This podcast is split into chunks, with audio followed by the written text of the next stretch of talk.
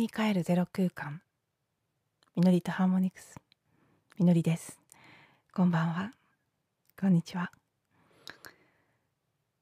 えー、6月10日のエピソードです。今ちょうど新月の時間を迎えたばかりというタイミングで撮り始めています。今日はね日本では観測はできませんけど金環日食の新月ということでそして、えー、風のエレメントである双子座のサイン新しく始まっている風の時代のうん、まあ、幕開けという感じの1年であるこの2021年において最初の風のサインでの新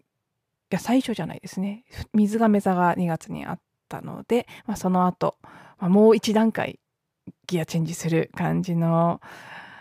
タイミングなのかなというふうに感じたりもしていますが、うん、皆さんどんな感じでねえ過ごされていらっしゃるでしょうか。前回の満月はかなり激しい浄化のエネルギーが出ていた感じがして私は割と普段ねいつも感情面で出やすいのですごく過去のトラウマ体験を思い出したりして浄化の涙を流していましたけどうん周りに話を聞いてみると体調面に出てた人もたくさんいたみたいですしそんな激しい皆既月食の満月からの金環日食の新月ということでね、この夏至を目前にして結構大きなシフトがまた起きているのかなというふうに私自身は感じています。あの満月の時のようにねすごく涙が出るとか体調がどこかが痛くてしんどいとかそういうのはないですけどね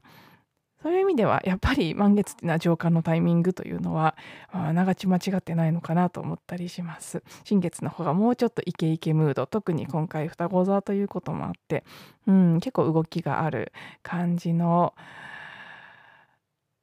エネルギー感かなというふうに思っていますそしてね私は今朝今朝だけじゃないですね今日はちょこちょことサインがった不思議なサインがあった一日でまず朝一でこれもしね聞いてる方で嫌な気分になられる方いたらごめんなさいなんですけどちょっとびっくりしたのでお話しするとあのね木曜日は私いつも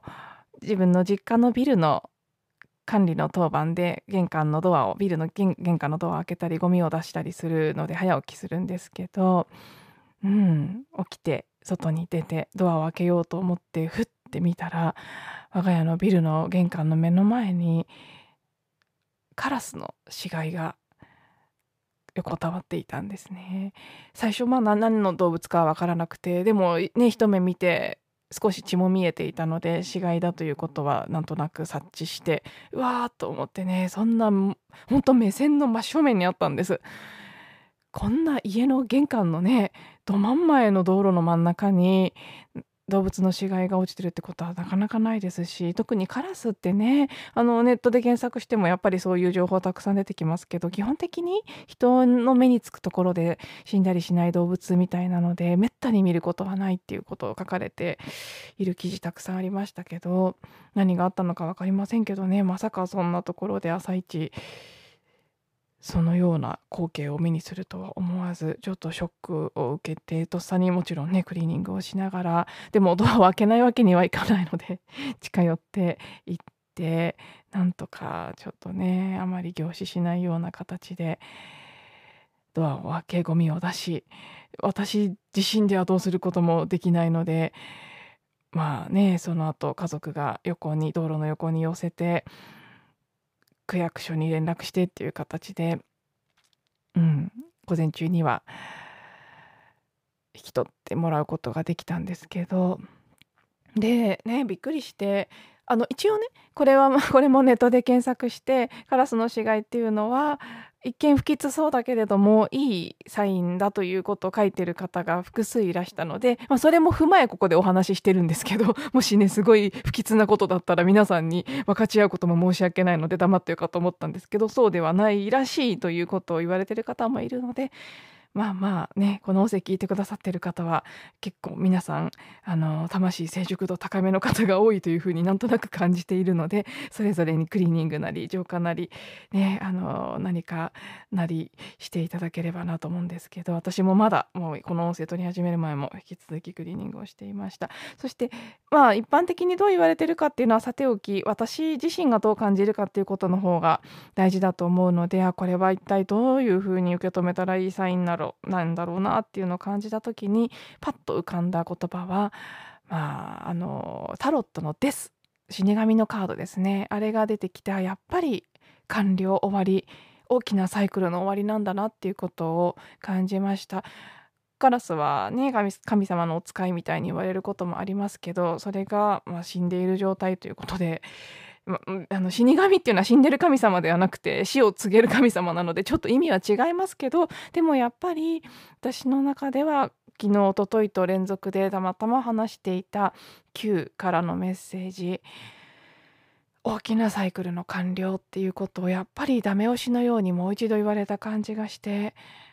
あそれを知らせてくれたのかななんていうふうに感じたりしていました。そして帰りは駅からあの地上に地下鉄の駅からね上がってふって横を見たら今まであることに気づいたことがなかった歯医者さんが目に入って全然そこにあるっていう認識がなかったのもしかしたら新しくできたばかりなのかもしれないんですけどそこが「ノア」カタカナで「ノア歯科医院」って書いてあったんですね。ノアってあのねノアの箱舟のノアでえーと、解放っていう意味があるんだそうです。ハワイ語なのかな？ちょっとあの正確な情報ではないですけどおそらくハワイ語だと思うんですけど。それで前先日の大島でのリトリートでも結構テーマとして何回も出ていった言葉で「ノアノアノア」って何度も言ってたんですね。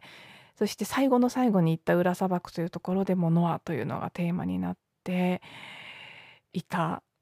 なので、まあ、帰りそして帰ってきた後もまだ続いていたテーマが「ノア」解放ということだったので そこでまた「ノア」ってきてちなみに大島ではレンタカーの車種もノアで本当にノアという言葉が繰り返し出てきたんですね。まあそれもねやっぱり大きな終焉というか終わりであり始まりであるちっちゃなサイクルの終わりというよりは大きな大きなサイクルの終わりという感じですね。そしてノアの箱舟に象徴されるような少しこうショックを伴うような形での時代の終わりというぐらいの感覚としてそれは私個人のサイクルとしてもそうですし社会全体でもやっぱり今起きている流れなのかなっていうことで、うん、そんな2つのメッセージもあっての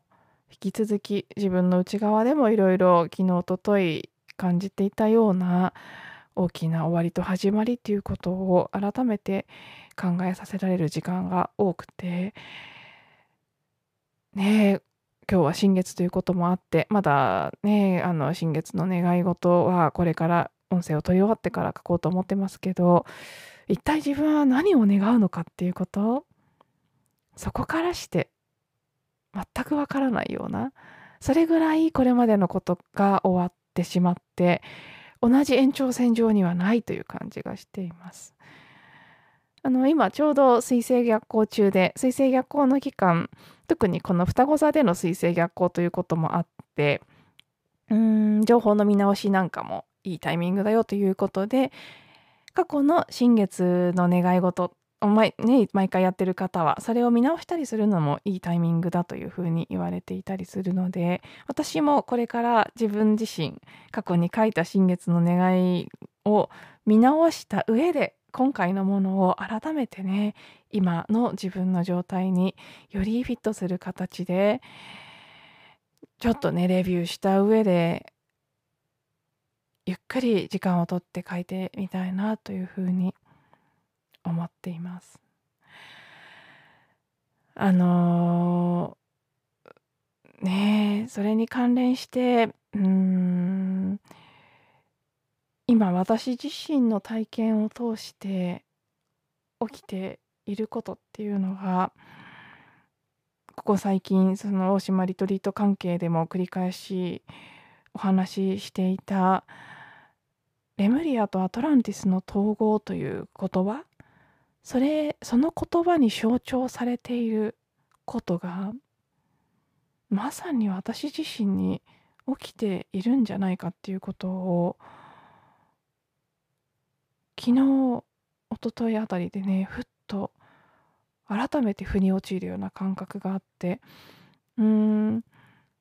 別に一言とは思ってませんでしたけどでもどちらかというとその言葉に象徴されるテーマっていうのは私自身の体験というよりは大きな時代の流れとそしてこれから起きていくこととしてうーん現れてきてるのかなっていうふうに思ってたんですけどはっとねあ私が今個人的なこととして体験しているさまざまなことっていうのがまさにその言葉あるいはね男性性と女性性の統合というふうに言ってもいいんですけどでももう少しこうメタファー的に象徴的な意味ではアトランティスとレムリアっていう方がよりなんかね今自分に起きてることの説明として分かりやすい感じがしてなんかちょっとねそこについても改めてまた詳しくお話ししたいなっていうムードが高まってきているんですけど、まあ、今日このままお話しようと思っていましたが多分今10分を過ぎている状態で 話し始めるとだいぶ全体の音声が長くなってしまいそうな気がするのでその話は明日にとっておこうかなということでもしご興味ある方は是非明日の音声も聞いていただけたら幸いです。何かねそこのキーワードでピンとくる方っていうのは同じ体験を共有していたりこれから同じテーマで集合意識の中でね何か書き換えていく役目を分かち合っていたりすると思うので、うん、そういう意味で、ね、この音声を通しての空間や体験を共有していただけたら心強いなというふうに感じています。予定が気が変わらなければ明日お話しします。はいでは今日はね、えー、早速この新月タイムを過ごしたいと思いますので皆様も是非良い時間をお過ごしください。聞いていただいてありがとうございました。また次のエピソードでお会いしましょう。